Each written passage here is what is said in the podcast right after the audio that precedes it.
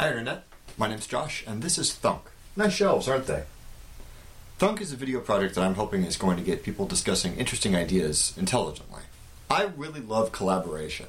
I love how tossing an idea back and forth can lead to entirely new concepts and how discussion can lead to a sort of intense intellectual connection between people.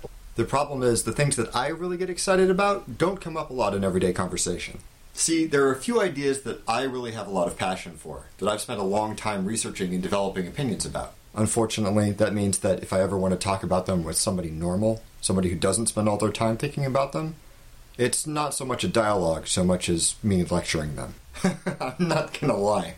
I love feeling like an authority, but I'd rather have conversations with people instead of talking at them. And that's why I'm going to make videos. Yes, this is a video about what the Thunk videos are to be about. It's a meta video and I never met a video I didn't like. Fair warning, if you don't like puns, maybe keep throwable objects away from you while you're watching these, just as a precautionary measure. Every week, I'm going to try and pick an interesting topic, give some relevant background information about it, and then give you at least one opinion, usually mine, that you can use as a basis for your own discussion about that topic. If you agree, we can talk about the implications.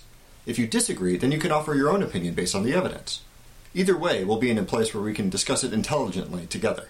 But before we get there, next week I'm going to show you how to construct an airtight, logical argument and how to tear down other arguments that aren't well constructed. It's a useful skill, and it'll make any discussions that you have in the future about these topics a lot less frustrating. If you'd like to read some useful information about argumentation, I've left some links in the YouTube description.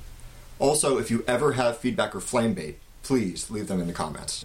If you want to discuss any of these topics with someone else, Bear in mind that these videos might be an adequate introduction to the material.